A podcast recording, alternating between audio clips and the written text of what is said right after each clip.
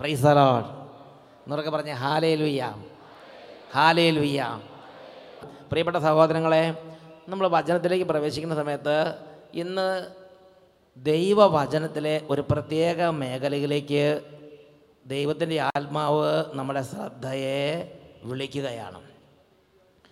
അതായത് നമ്മുടെ ഓരോരുത്തരുടെയും ജീവിതത്തിലെ കഠിനമായ പാപങ്ങളിൽ ഒരു പാപമാണ് നിസംഗത ഒന്നാം പ്രമാണത്തിന് എതിരായ പാപമാണ് നിസംഗത മന്ത്രവാദം കൂടോത്രം ആഭിചാരക്രിയകൾ കുട്ടിജാതൻ സേവ ഇങ്ങനെയുള്ള മാരകമായ ഒന്നാം പ്രമാണ ലംഘനങ്ങളിൽപ്പെട്ട പാപത്തിന്റെ മുമ്പന്തിയിൽ ഏറ്റവും ആദ്യം വരുന്ന പാപമാണ് നിസ്സംഗത. അതിനുശേഷമാണ് ബാക്കി പാപങ്ങൾ വരുന്നത്. കത്തോലിക്ക സഭയുടെ മതബോധന ഗ്രന്ഥത്തിൽ രണ്ടായിരത്തി തൊണ്ണൂറ്റി നാലാം ഖണ്ഡികയിൽ സഭ ദൈവമക്കളെ പഠിപ്പിക്കുന്നത് ഒന്നാം പ്രമാണ ലംഘനത്തിലെ ദൈവ സ്നേഹത്തിന് എതിരായ പാപങ്ങളിലെ ഏറ്റവും തലയെടുപ്പുള്ള പാപമാണ് ഏറ്റവും ഘനമേറിയ പാപമാണ് ഏറ്റവും ഗൗരവമുള്ള പാപമാണ് നിസ്സംഗത. ആ ഗണത്തിലെ ഏറ്റവും ആദ്യത്തെ പാപമാണ് നിസ്സംഗത. നിസ്സംഗത എന്ന് പറഞ്ഞാൽ ഒരു കാര്യം നടക്കുമ്പോൾ അത് തിന്മയാണെന്ന് അറിഞ്ഞിട്ട് അത് സാരല്ലെന്ന് പറഞ്ഞ് മൗനം പാലിച്ചിരിക്കുക. നിസ്സംഗത. ഇന്നും നിസ്സംഗത പെരുകി പെരുകി അതങ്ങോട്ട് കൊടികുത്തി വാഴുകയാണ്. പ്രിയപ്പെട്ട സഹോദരങ്ങളെ ഇത് നിസ്സംഗത എന്ന് പറഞ്ഞാൽ നമ്മൾ ഒരു കാര്യം കാണുമ്പോൾ സംസാരിക്കുന്നതും ഒരു കാര്യം കാണുമ്പോൾ അതിനെ തിരുത്തുന്നതും അത് കർത്താവ് നമ്മളെ പഠിപ്പിച്ച ക്ഷമയ്ക്കെതിരായ തിന്മയല്ല. ഒരുപാട് ക്രിസ്ത്യാനികൾ വിചാരിച്ചിരിക്കുന്നത് നമ്മളൊരു കാര്യം കാണുമ്പോൾ അതിന് അതിനെക്കുറിച്ച് സംസാരിക്കുന്നത് അതെന്താ അങ്ങനെ ചെയ്യാൻ പാടില്ല എന്ന് പറയണത് അല്ലെങ്കിൽ ഒരു കാര്യം ആരെങ്കിലും നമ്മളെക്കുറിച്ച് എന്തെങ്കിലും സോഷ്യൽ ഫേസ്ബുക്കിലോ സോഷ്യൽ മീഡിയയിലോ എവിടെയെങ്കിലും എന്തെങ്കിലും എഴുതിയാൽ ഉടനെ അതിനെതിരെ അത് അത് അങ്ങനെയല്ല ഞങ്ങളുടെ സഭയിൽ ഇങ്ങനെയാണ് എന്ന് പറയുമ്പോൾ അത് ആവശ്യമില്ലാത്ത കോലാഹലത്തിന് പോകും. അത് ആവശ്യം അത് നമ്മുടെ ക്ഷമയ്ക്കെതിരാണ് നമ്മുടെ കർത്താവ് പറഞ്ഞതിന് ക്ഷമിക്കാനല്ലേ? നമ്മൾ കർത്താവ് പറഞ്ഞതിന് മിണ്ടാതിരിക്കാനല്ലേ? നമ്മൾ എന്തിനാ കോലാഹലത്തിന് പോണേ? ഇങ്ങനെയാണ് പല ആളുകളുടെ ഉള്ളിൽ പിശാച് കൊടുത്തിരിക്കുന്ന നുണച്ചെന്ത അതുകൊണ്ട് മിണ്ടാതിരുന്ന് മിണ്ടാതിരുന്ന് മിണ്ടാതിരുന്ന് ഇപ്പം എന്തായി? പ്രിയപ്പെട്ട സഹോദരങ്ങളെ അതുകൊണ്ട് ദൈവവചനപ്രകാരം ക്ഷമ എന്താണെന്ന് ആദ്യമേ മനസ്സിലാക്കുക. ക്ഷമ എന്ന് പറഞ്ഞ വീരുത്വമോ ഭയത്തിൽ നിന്ന് ഉത്ഭൂതമാകുന്ന നിശബ്ദതയല്ല ക്ഷമ പവറാണ്. ക്ഷമ ശക്തിയുടെ മൂർധന്യത്തിൽ ശക്തിയുടെ ആ മാഹാത്മ്യത്തിന്റെ മുകളിൽ നിന്ന് ഉത്ഭൂതമാകുന്ന സുഹൃതമാണ്. ഭീരുത്വത്തിന്റെയും ഭയത്തിന്റെയും അടിമ അങ്ങനെയുള്ള ചിന്തകളിൽ നിന്ന് വരുന്ന നിശബ്ദതയോ മൗനമോ അല്ല ക്ഷമയെന്ന് പറയുന്നത്. ഒരു ദിവസം നിങ്ങൾ ചിന്തിച്ച് നോക്കിയാൽ കർത്താവിന്റെ കാര്യത്തിൽ തന്നെ ചിന്തിക്കുക ആ പീലാത്തസിന്റെ അവിടെ വെച്ച് ഒരു പടയാളി കർത്താവിന് മുഖത്തടിച്ചിട്ട് ഇങ്ങനെയാണ് പ്രധാന പുരോഹിതനോട് മറുപടി പറയണമെന്ന് ചോദിച്ചു. അപ്പം തന്നെ കർത്താവ് ചോദിച്ചു നീ എന്തിനാണ് എന്നെ അടിച്ചത്? ഞാൻ പറഞ്ഞതിൽ എന്താണ് തെറ്റ്? തെറ്റുണ്ടെങ്കിൽ പറയുക. അങ്ങനെ തിരിച്ചു പറയണത് അല്ല അങ്ങനെ ചോദിച്ചത് ക്ഷമയ്ക്കെതിരാന്ന് വിചാരിക്കരുത്. അതുകൊണ്ട് പ്രിയപ്പെട്ട സഹോദരങ്ങളെ ആരെന്ത് പറഞ്ഞാലും ആരെന്ത് ചെയ്താലും ആരെന്തൊക്കെ ദൈവദൂഷണം പറഞ്ഞാലും ബ്ലാസ്ഫമി ഇന്ന് ബ്ലാസ്ഫമി മതനിന്ദ വിശ്വാസ നിന്ദ ദൈവ നിന്ദ ഇത് കട്ടപിടിക്കുകയാണ് കണ്ടിട്ടും കേട്ടിട്ടും മിണ്ടാതെ കണ്ണും പൊട്ടി നടക്കുകയാണ്. വായിൽ സ്റ്റിക്കർ ഒട്ടിച്ച് നടക്കുകയാണ് നമ്മൾ മതനിന്ദ ദൈവനിന്ദ പ്രിയപ്പെട്ട ദൈവമക്കളെ ഒരു കാര്യം ഞാൻ നിങ്ങളോട് പറഞ്ഞു തരാം. നമ്മുടെ കുടുംബം നമ്മുടെ മക്കൾ ദൈവം ആഗ്രഹിക്കുന്നത് പോലെ വലിയ ഔന്നത്വത്തിൽ വലിയ ഔന്നത്വത്തിൽ എത്തിച്ചേരാൻ ദൈവം ആഗ്രഹിക്കുന്ന നമ്മുടെ ജീവിതത്തിൽ ദൈവം ആഗ്രഹിക്കുന്ന ഒരു സ്വഭാവവിശേഷമാണ്.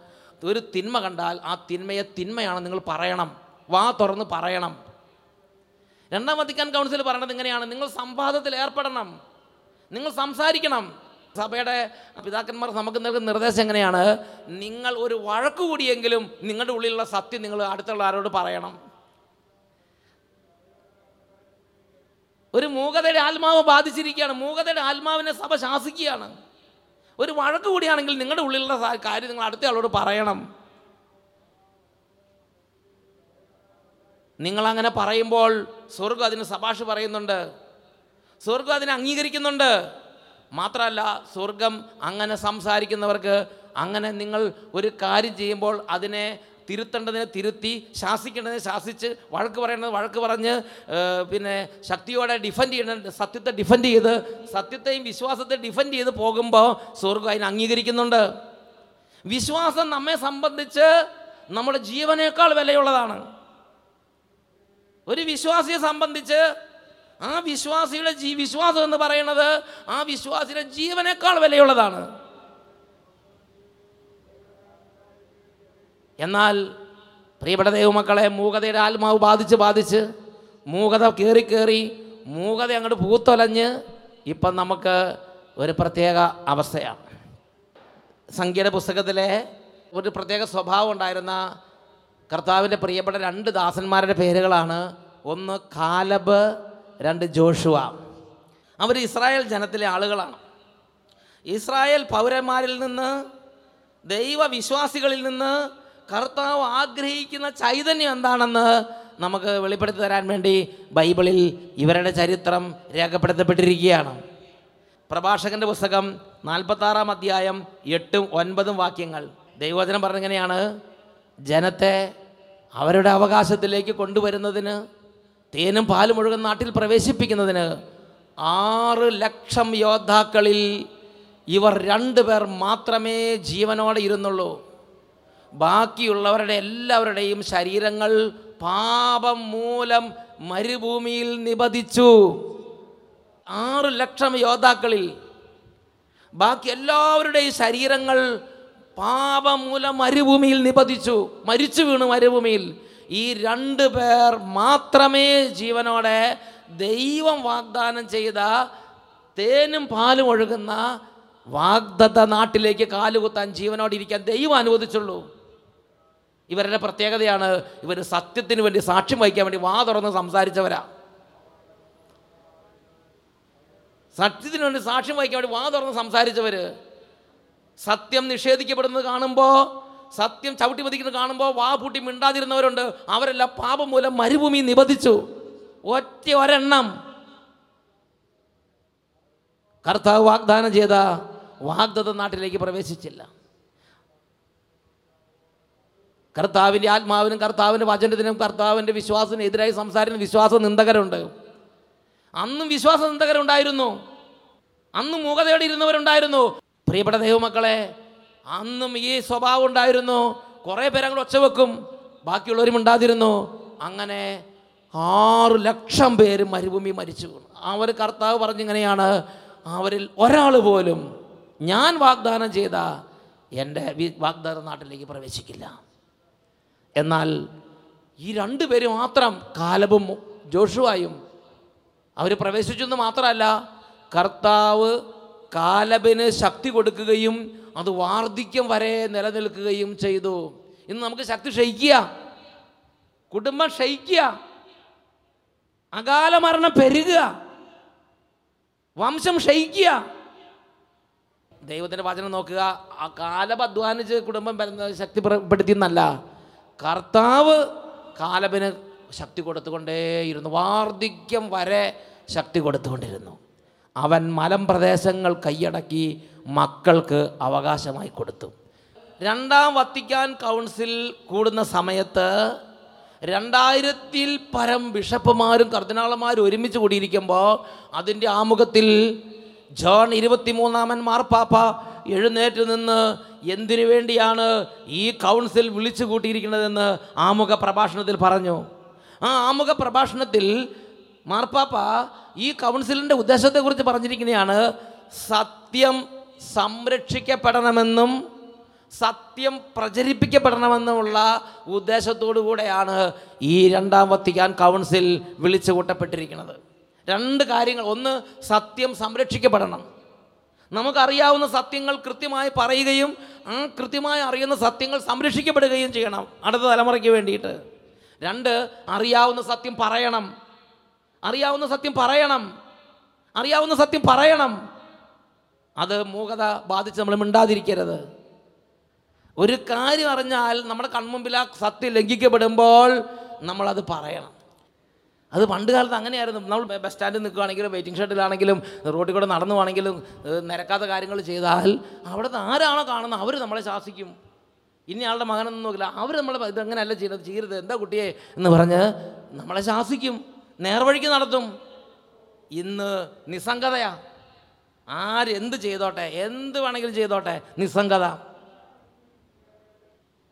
എന്തെങ്കിലുമൊക്കെ ഓർത്തിട്ടായിരിക്കും. എനിക്ക് ഇതിങ്ങനെ ചെയ്താൽ എനിക്ക് എന്തൊക്കെ കുറ്റം കുഴപ്പമുണ്ടാവും എന്നെ എന്തെങ്കിലും കേസ് പെടുത്തുമായിരിക്കും എനിക്ക് എന്തെങ്കിലും ബുദ്ധിമുട്ട് വരും അവനവന്റെ പല കാര്യങ്ങളും ഓർത്തിട്ടായിരിക്കും. പക്ഷേ ഇത് വലിയ പാപമാണ് സഹോദരങ്ങളെ നിസ്സംഗത. ഇത് ഞാൻ ചെറിയൊരു കാര്യം പറഞ്ഞു. ഇതേപോലെ നിങ്ങൾ ചിന്തിച്ച് നോക്കിയാൽ നിങ്ങളുടെ ഓരോരോ കാര്യങ്ങൾ നിങ്ങളുടെ ചുറ്റുവട്ടത്ത് നിങ്ങളുടെ വാർഡിൽ നിങ്ങളുടെ ഇടവകയിൽ നിങ്ങളുടെ വീട്ടിൽ നിങ്ങളുടെ ബന്ധുക്കളുടെ നിങ്ങൾ കല്യാണത്തിന് പോകുമ്പോൾ നിങ്ങൾ മരിച്ചടക്കിന് പോകുമ്പോൾ നിങ്ങൾ സോഷ്യൽ മീഡിയ ഓണാക്കുമ്പോൾ നിങ്ങൾ ഫേസ്ബുക്ക് ഓപ്പൺ ചെയ്യുമ്പോൾ ഓരോ സ്ഥലത്ത് സത്യം ചവിട്ടി മതിക്കപ്പെടുന്നത് കാണുമ്പോൾ നിരക്കാത്ത കാര്യങ്ങൾ നടക്കണം കാണുമ്പോൾ അയ്യോ ഇത് ശരിയല്ലോ ഇത് തെറ്റ ഇത് എന്തെങ്ങനെ പറയണത്? നാം സത്യത്തെ സംരക്ഷിക്കാൻ നിയോഗിക്കപ്പെട്ടിരിക്കുന്നവരാണ്. അറിയാവുന്ന സത്യങ്ങൾ നമ്മൾ പറയണം. നാം മിണ്ടാതിരിക്കരുത്. മിണ്ടാതിരിക്കരുത്.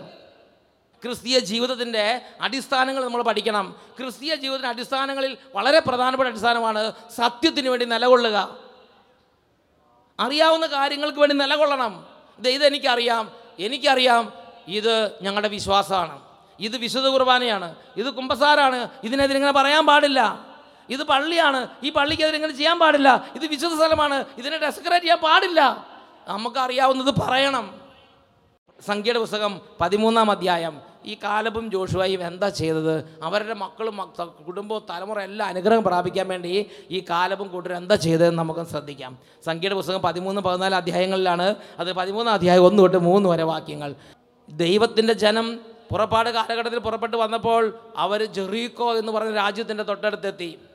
ജെറീക്കോ കീഴടക്കാൻ വേണ്ടി ചെന്നപ്പോൾ അത് വളരെ ശക്തമായൊരു രാജ്യമായിട്ട് അവർക്ക് അനുഭവപ്പെട്ടു. അതുകൊണ്ട് കർത്താവ് അവരോട് പറഞ്ഞു നിങ്ങൾ ചാരന്മാരെ വിട്ട് ഈ രാജ്യത്തെ ഒറ്റുനോക്കണം. നിങ്ങൾ ഈ രാജ്യം നിരീക്ഷണം നടത്തണം.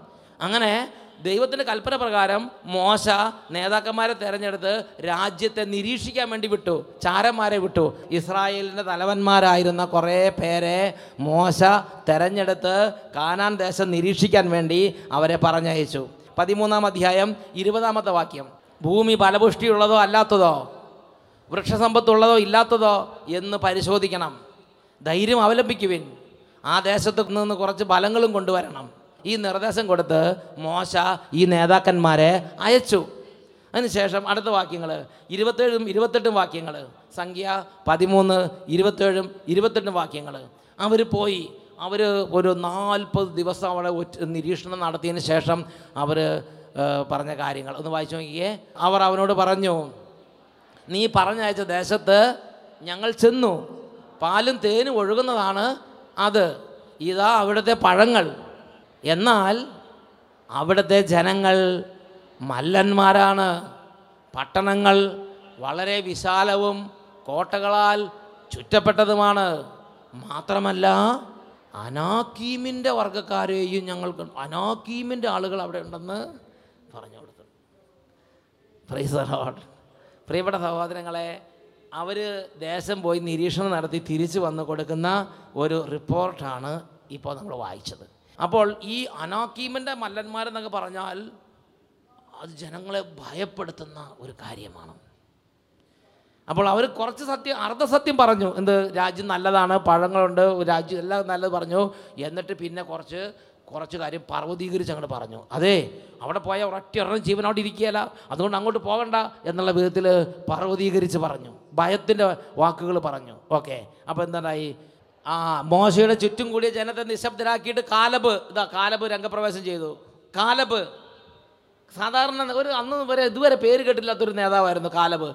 ഇതുങ്ങൾ ഈ നേതാക്കന്മാരെല്ലാം കൂടെ കൂടിയിട്ട് മോശയുടെയും ജനങ്ങളെല്ലാം ഇതുപോലെ ജനങ്ങളും സമൂഹം സമ്മേളിച്ചിരിക്കുകയാണ്. അപ്പോൾ ഇതുങ്ങളിങ്ങനെ പറയണ കേട്ടപ്പോൾ ജനങ്ങളുടെ എല്ലാം ഹൃദയം അങ്ങോട്ട് ആകെ പരവശമായി. ഭയം കൊണ്ട് നിറഞ്ഞു. അവർ കിടന്ന് ഭയചകിതരായി അതും പറയാൻ തുടങ്ങി. ഉടനെ കാലപെഴുന്നേറ്റു കാരണം സത്യമല്ല. ഇത് ഒരു പ്രത്യേക കിംബദന്തിയാണ് ഒരു നുണപ്രച ഒരു പ്രത്യേക തരത്തിലുള്ള ഒരു ഒരു ഭയമാണ് പ്രചരിപ്പിക്കുന്നത് എന്ന് കാലബ് കണ്ടു. ഉടനെ കാലബ് എഴുന്നേറ്റു.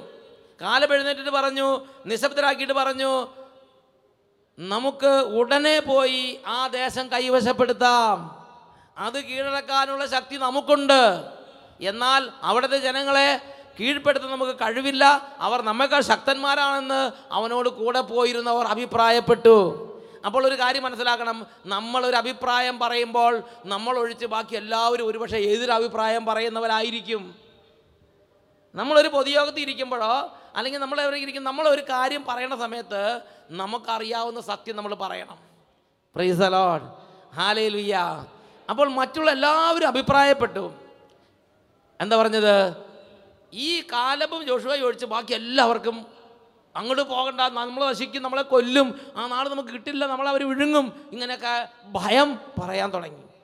അങ്ങനെ തങ്ങൾ കണ്ട സ്ഥലത്തെക്കുറിച്ച് ജനത്തിന് തെറ്റായ ധാരണ നൽകിക്കൊണ്ട് അവർ പറഞ്ഞു ഞങ്ങൾ ഒറ്റുനോക്കിയ ദേശം അവിടെ വസിക്കാൻ ചെല്ലുന്നവരെ വിഴുങ്ങിക്കളയും.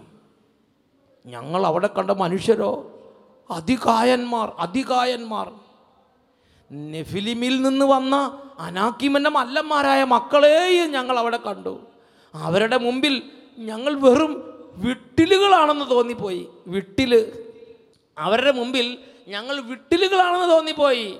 അവർക്കും ഞങ്ങളെക്കുറിച്ച് അങ്ങനെ തന്നെയൊക്കെ തോന്നി കാണുമായിരിക്കും. ഇവർ ഓരോ കിംബതന്തി അവർ ഭയം പറയുകയാണ്. അതിനെക്കുറിച്ച് ദൈവത്തിന്റെ വചനം പറഞ്ഞിരിക്കുന്നതാണ് തെറ്റായ ധാരണ നൽകിക്കൊണ്ട് പറഞ്ഞു. എന്താ? ഒരു വ്യക്തി ഒരു സ്ഥലം കാണും എല്ലാവരും ഒരുപോലെയല്ല ഒരു കാര്യത്തെ കാണുന്നതെന്ന് ആദ്യം മനസ്സിലാക്കണം. ഭയമുള്ള ഒരു ഭയത്തിന്റെ കാഴ്ചപ്പാടിലേ കാണുള്ളൂ. അവർ ഭയം തന്നെ പറയും. ധൈര്യമുള്ള ധൈര്യത്തിന്റെ കാഴ്ചപ്പാടി കാണും അവർ ധൈര്യം പറയും. പ്രൈസ് അലോഡ് എന്നൊക്കെ പറഞ്ഞേ ഹാലേ ലുയ്യ ഹാലേ ലുയ്യ ഹാലേ ഇവർ ഇവരുടെ ഉള്ളിൽ ആ ദൈവത്തിനോട് ദൈവത്തിന്റെ ചൈതന്യം കുറച്ച് കഴിയുമ്പോൾ മനസ്സിലാക്കാൻ പറ്റും എന്തുകൊണ്ടാണ് അവർ അങ്ങനെ പറഞ്ഞത് എന്തുകൊണ്ടാണ് കാലം ഇങ്ങനെ പറഞ്ഞതെന്ന്. അതിന്റെ കാര്യം ഇതാണ് അവരെ നയിച്ച ചൈതന്യം വ്യത്യാസപ്പെട്ടതായിരുന്നു. അപ്പോൾ ദൈവത്തിന് കൃപയുള്ളവർ ദൈവത്തിന് കൃപയുടെ കാഴ്ചപ്പാടി കാണും. ദൈവത്തിന് കൃപയില്ലാതെ ഭയമാണ് ഇരിക്കണമെങ്കിൽ ഭയത്തിന്റെ കാഴ്ചപ്പാടി കാണും. അയ്യോ ഒന്നും വേണ്ട ഒന്നും വേണ്ട അയ്യോ അയ്യോ എല്ലാം തിന്ന് നമ്മൾ വിഴുങ്ങിക്കളയും നമ്മൾ തിന്നു കളയും ഇങ്ങനെയൊക്കെ പറയാൻ തുടങ്ങും. പ്രിയപ്പെട്ട സഹോദരങ്ങളെ അപ്പോൾ ഈ കാലപ്പന്റെ ഉള്ളിൽ വേറൊരു ചൈതന്യമാണ്. കാല പറഞ്ഞു നോ നോ നോ. ദൈവം അത് ഏൽപ്പിച്ചു തന്നു. ആ സ്ഥലം നമുക്കുള്ളതാണ്. അവർ നമ്മൾക്ക് കീഴടങ്ങും. നമുക്കതിന് ശക്തിയുണ്ട്. നമുക്ക് ഉടനെ പുറപ്പെടാം. പറയാൻ ഒരാളേ ഉള്ളൂ പക്ഷെ ഒരാൾ എഴുന്നേറ്റു എന്ന് പറഞ്ഞു. ഇങ്ങനെ കാലബ് ജോഷുവായി പറഞ്ഞെങ്കിലും ബാക്കിയുള്ളൊരു ഭൂരിപക്ഷ. നിങ്ങൾ മനസ്സിലാക്കുക പതിനാലാം അധ്യായം ഒന്ന് തൊട്ട് പത്ത് വരെ വാക്യങ്ങൾ വായിക്കാം. രാത്രി മുഴുവൻ ജനം ഉറക്കെ നിലവിളിച്ചു. അപ്പോൾ നേതാക്കന്മാരിൽ നിന്ന് ഭയം എങ്ങോട്ട് കയറി നേതാക്കന്മാരിൽ നിന്ന് ഭയം ജനങ്ങളിലേക്ക് കയറി ലക്ഷക്കണക്കിന് പേർ ജനങ്ങൾ അവർ ഉറക്കെ നിലവിളിച്ചു. എന്നാൽ അവർ എഴുന്നേറ്റ് പറയണ്ടേ? ആ കാലബന്റെ കൂടെ നമുക്ക് പോകാം എന്ന് പറയണ്ടേ? പ്രിയപ്പെട്ട സഹോദരങ്ങളെ നിസ്സംഗരായ ജനം വിനാശം ചുമക്കേണ്ടി വരും. സത്യത്തിന് വേണ്ടി എഴുന്നേൽക്കേണ്ട സമയത്ത് എഴുന്നേൽക്കണം. സംസാരിക്കേണ്ട സമയത്ത് സംസാരിക്കണം. എഴുതേണ്ട സമയത്ത് എഴുതണം. അത് വാട്സപ്പിലാണെങ്കിലും ഫേസ്ബുക്കിലാണെങ്കിലും സോഷ്യൽ മീഡിയയിലാണെങ്കിലും പത്രത്തിലാണെങ്കിലും എവിടെയാണെങ്കിൽ ഒരു വാക്കാണെങ്കിൽ ഒരു വാക്ക് പറയേണ്ട സമയത്ത് പറയണം. ആ ജനം മുഴുവൻ ഒരു അക്ഷരം മിണ്ടിയില്ല. ആ ഒരു കരച്ചിൽ ആർക്ക് വേണമെങ്കിൽ കരച്ചിൽ ഭയങ്കരമായിട്ട് കരച്ചിൽ രാത്രി മുഴുവനും ജനം മുഴുവൻ നിലവിളിച്ച്. അവർ മോശയ്ക്കും അഹ്റോനും എതിരായി പിറുപിറുത്തു. അവർ പറഞ്ഞു ഈജിപ്തിൽ വെച്ച് ഞങ്ങൾ മരിച്ചിരുന്നെങ്കിൽ കരച്ചിൽ കഴിഞ്ഞ് അടുത്ത സ്റ്റേജിലേക്ക് കയറി. ഈജിപ്തിൽ വെച്ച് ഞങ്ങൾ മരിച്ചിരുന്നെങ്കിൽ ആവശ്യമില്ലാത്ത വെടല വാക്കുകൾ എന്ന് പറഞ്ഞ കൃപയില്ലാത്ത വാക്കുകൾ ഭയത്തിന്റെ വാക്കുകൾ അതപ്പതിച്ച വാക്കുകൾ.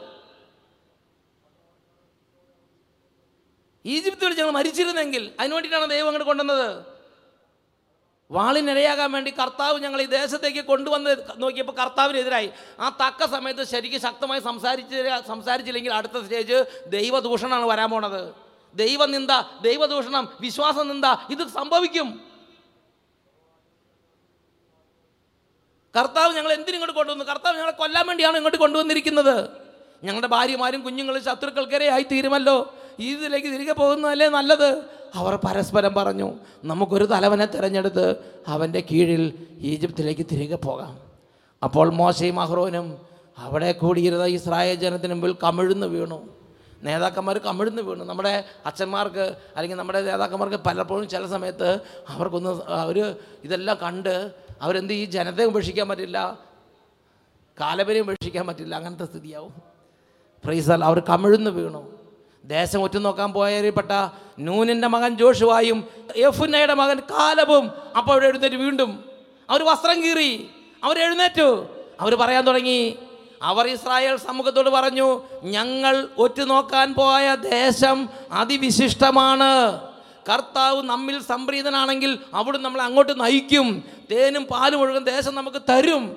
നിങ്ങൾ കർത്താവിനോട് മറുതലിക്കരുത്. ആ ദേശത്തെ ജനങ്ങളെ ഭയപ്പെടരുത്. അവർ നമുക്ക് ഇരകളാണ്. ഇനി അവർക്ക് രക്ഷയില്ല. കർത്താവ് നമ്മോട് കൂടെയാണ്. അവരെ ഭയപ്പെടേണ്ടതില്ല. ഇവർക്കുള്ള കൃപയുടെ ചൈതന്യം അനുസരിച്ച് ഇവർ കണ്ട കാര്യം ഇവർ പറഞ്ഞു. നോക്കിയേ ഇപ്പോൾ നേതാക്കന്മാർ മാത്രമല്ല നേതാക്കന്മാരും ജനങ്ങൾ മുഴുവനും ഒറ്റക്കെട്ട്.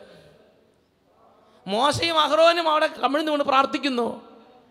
ഈ സമയത്ത് ഇവർ രണ്ടുപേരും മാത്രം പക്ഷെ അവരാരെയും ഭയപ്പെട്ടില്ല. അവർ ജനത്തെ ഭയപ്പെട്ടില്ല. അവർ ഭൂരിപക്ഷത്തെ ഭയപ്പെട്ടില്ല. അവർ എഴുന്നേറ്റ് എന്ന് പറഞ്ഞു. ദൈവത്തിന് വേണ്ടി അവർ സംസാരിച്ച് സത്യത്തിന് വേണ്ടി അവർ സംസാരിച്ച്. അവർ പറഞ്ഞു ഇത് ദൈവം ഏൽപ്പിച്ചതാണ് ദൈവമാണ് നമ്മളെ കൊണ്ടുവന്നിരിക്കുന്നത്. ദൈവമാണ് പോകാൻ പറഞ്ഞത്. ദൈവമാണ് നമ്മളെ നയിക്കുന്നത്. ദൈവം പറഞ്ഞാൽ പോണം. അവർ നമുക്ക് കീഴ്പ്പെടും. ഹാലയിലുയ്യാം പക്ഷേ അപ്പോൾ തന്നെ ജനങ്ങൾ എന്താ പറഞ്ഞത്? എന്നാൽ ജോഷുവായെയും കാലബിനെയും കല്ലെറിയണമെന്ന് സമൂഹം ഒറ്റ സ്വരത്തിൽ അതിന്നും പറയും. ജോഷുവായെയും കാലബനെയും കല്ലെറിയണമെന്ന് സമൂഹം ഒറ്റ സ്വരത്തിൽ ഒരൊറ്റ ആൾ പോലും ഇവരുടെ സൈഡില്ല കൂട്ടില്ല. അപ്പോൾ നമ്മൾ സത്യം പറഞ്ഞു കഴിഞ്ഞാൽ സത്യത്തിന്റെ ഉദയവനായ ദൈവം നമ്മളെ സംരക്ഷിക്കും. പ്രൈസ് അലോഡ് മാത്രമല്ല സത്യത്തിന് വേണ്ടി എഴുന്നേറ്റും സംസാരിക്കുന്നവരുടെ കാര്യത്തിൽ ദൈവം ശ്രദ്ധാലുവാണ്. അപ്പോൾ സമാഗമ കൂടാരത്തിൽ കർത്താവിന്റെ മഹത്വം ഇസ്രായേലിന് പ്രത്യക്ഷമായി. പ്രൈസലോൺ പിന്നെ കുറച്ച് കഴിഞ്ഞപ്പോഴത്തേക്ക് കാര്യങ്ങളൊക്കെ മാറി. ദൈവത്തിന്റെ ആത്മാവ് ഇടപെട്ടു. ഇവരിത്ര സംസാരിച്ചോളൂ. ജോഷുവയും കാലം ഇത്ര സംസാരിച്ചു. രണ്ടുപേരുണ്ടായിരുന്നു അവർക്ക് അറിയാവുന്ന മൂന്നാൽ സെന്റൻസ് ഒക്കെ പറഞ്ഞു. ബാക്കി ദൈവത്തിന്റെ ആത്മാവ് പ്രവർത്തിച്ചു. കാര്യങ്ങളൊക്കെ കീഴ്മേൽ മറിച്ചു. അവർ വീണ്ടും മുന്നോട്ട് നീങ്ങി. അവർ ആ കാനാൻ ദേശം പിടിച്ചെടുത്തു. അങ്ങനെ പിടിച്ചെടുത്ത് കഴിഞ്ഞിട്ട് അവിടെ സംഗതി അവസാനിക്കുന്നില്ല. സത്യത്തെ ചവിട്ടി മതിച്ചവരും സത്യത്തോട് മല്ലടിച്ച് നിന്നവരെയും തിരസ്കരിക്കപ്പെടുന്ന ദയനീയമായൊരു കാഴ്ചയാണ് സംഖ്യയുടെ പുസ്തകം പതിനാല് ഇരുപത്തിനാല്. എന്റെ ദാസനായ കാലബ് അവൻ ഒറ്റുനോക്കിയ ദേശത്തേക്ക് ഞാൻ അവനെ കൊണ്ടുപോകും. എപ്പോഴും കർത്താവ് തന്നെയാണ് മുന്നിൽ നിൽക്കുന്നത്. ഞാൻ അവൻ അവൻ സത്യത്തിന് വേണ്ടി സംസാരിച്ചതാണ്. അവൻ വാ തുറന്നാണ്. അവൻ സംസാരിക്കുന്നവനാണ്. ഞാൻ അവന്റെ കാര്യം നോക്കും. ഞാൻ അവനെ കൊണ്ടുപോകും. അവന്റെ സന്തതികൾക്ക് ഞാനത് കൊടുക്കും.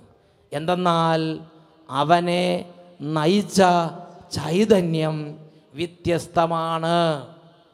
ഭൂരിപക്ഷം എന്ത് പറയണം നോക്കിയിട്ടല്ല അങ്ങോട്ടും ഇങ്ങോട്ടും ചാഞ്ചെരിഞ്ഞ് നിൽക്കുകയല്ല ചെയ്യണത്. അറിയാവുന്ന കാര്യം പറയുന്ന ഒരു ചൈതന്യമായിരുന്നു അവന്റെ ഉള്ളിലുണ്ടായിരുന്നത്. അറിയാവുന്ന കാര്യം പറയണം. അറിയാവുന്ന ഒരു ആത്മാവ് ഒരു കാര്യം പറഞ്ഞാൽ അപ്പം തന്നെ എഴുന്നേറ്റ് നിൽക്കണം. ദേ ഇത് ശരിയല്ല ഇത് നന്നല്ല ഇത് നമുക്ക് ചേർന്നതല്ല ഇത് സഭയുടെ വിശ്വാസം ചേർന്നതല്ല. നമ്മൾ സംസാരിക്കേണ്ടത് സംസാരിക്കണം സഹോദരങ്ങളെ. അതാണ് പ്രഭാഷകൻ നാൽപ്പത്താറ് ഏഴിൽ നമ്മൾ വായിച്ചത്. നാൽപ്പത്താറ് ഏഴ് എട്ട് വാക്യങ്ങൾ നമ്മൾ വായിച്ചത്. കർത്താവ് അവനെക്കുറിച്ച് പിന്നീട് എഴുതി വച്ചിരിക്കുന്നത് എങ്ങനെയാണ്? മോശയുടെ കാലത്ത് അവനൊരു വിശ്വസ്ത കർമ്മം അനുഷ്ഠിച്ചു. യഫുന്നയുടെ പുത്രൻ കാലവനോടൊത്ത് സമൂഹത്തെ ഒന്നാകെ നേരിട്ട് ജനത്തെ പാപത്തിൽ നിന്നും പിന്തിരിപ്പിക്കുകയും അവരുടെ ദുഷ്ടമായ പിറുപിറുപ്പ് നിർത്തുകയും ചെയ്തു. രണ്ട് പേർ ഒറ്റയ്ക്ക് പോരാടി. അങ്ങനെ തടയാൻ വേണ്ടി കുറേ പേര് വേണമെന്നില്ല. ഒരൊറ്റ ആൾ വിചാരിച്ചാൽ മതി തടയാൻ പറ്റും. ഞാൻ വേറൊരു ഉദാഹരണം പറയാം. നിങ്ങൾ നിങ്ങളുടെ കുടുംബം അപ്പനും അമ്മയും മക്കളും ഒരുമിച്ച് നടന്നു പോവുകയാണ്. നടന്നു പോകുന്ന സമയത്ത് നിങ്ങളുടെ പ്രിയപ്പെട്ട അപ്പനെ ഒരു ഒരു ഒരു ഒരു അജ്ഞാതൻ വന്ന് വളരെ ക്രൂരമായി മർദ്ദിക്കുക. നിങ്ങൾ കണ്ടിട്ടില്ല? ഒരു അജ്ഞാതൻ ഇവിടുന്ന് വന്ന് കയറി വന്ന് ക്രൂരമായി അടിക്കുകയാണ്. നിങ്ങളെല്ലാവരും ഒന്നിച്ച് ധ്യാനം കഴിഞ്ഞ് നടന്നു പോവുകയാണ്. ആ ധ്യാനത്തിന്റെ സ്പിരിറ്റിൽ അപ്പം പറഞ്ഞു thank you Jesus praise you Jesus hallelujah അപ്പം തിരിച്ചടിക്കണില്ല. അപ്പം ക്ഷമിച്ചോണ്ട് നിൽക്കുകയാണ്. അതാണ് അത് ക്ഷമ അത് ക്ഷമയാണ്. അപ്പം ക്ഷമിച്ചോണ്ട് നിൽക്കുകയാണ്. ഉടനെ മൂത്ത മകന് രണ്ടാമത്തവന് മൂന്നാമത്തവന് കൂടെ നിൽപ്പുണ്ട് അവരും മിണ്ടാതെ കയ്യും കെട്ടി നിൽക്കുക. ക്ഷമിച്ചു ക്ഷമിച്ചു ക്ഷമിച്ചു. അടിച്ചോട്ടെ അടിച്ചോട്ടെ. ഞാൻ ക്ഷമിച്ചു എന്ന് പറഞ്ഞു അത് ക്ഷമയല്ല. ഒരു മകൻ എന്ന നിലയിൽ മകളെന്ന നിലയിൽ തടയേണ്ടത് നമ്മുടെ ഡ്യൂട്ടിയാണ്.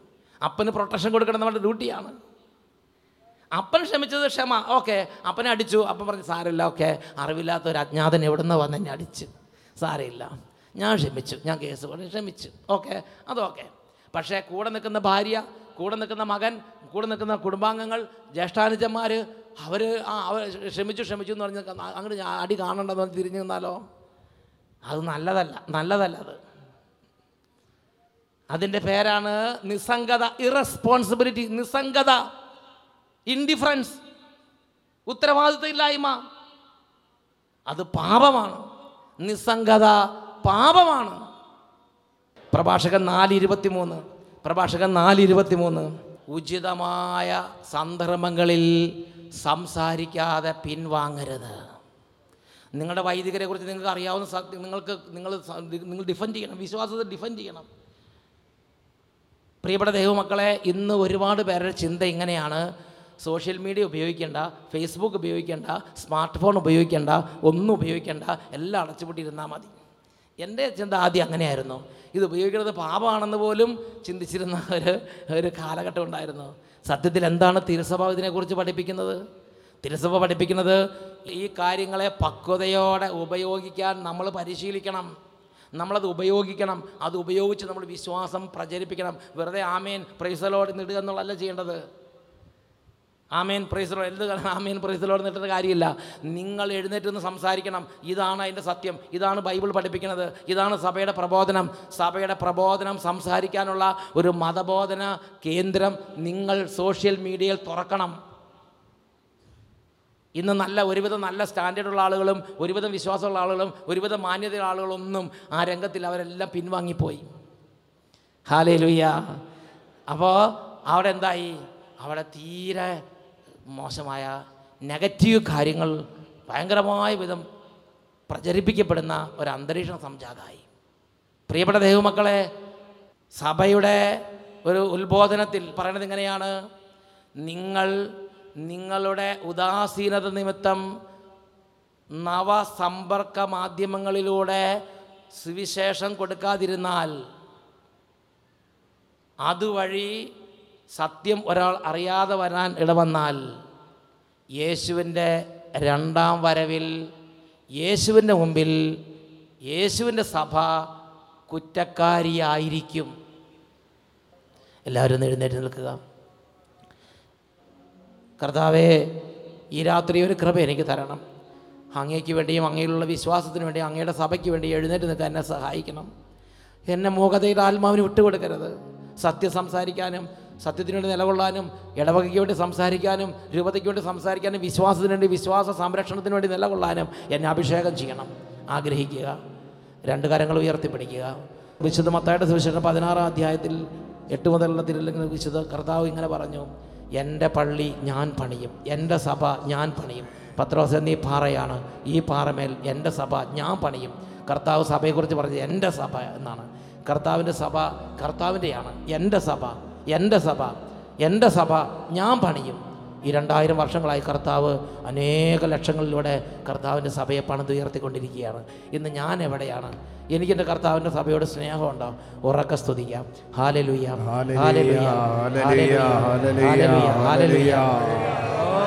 യേശുവേ കൈകൾ ഉയർത്തി ഹൃദയം നുറുങ്ങി. യേശുവേ. ബാക്കിയെല്ലാം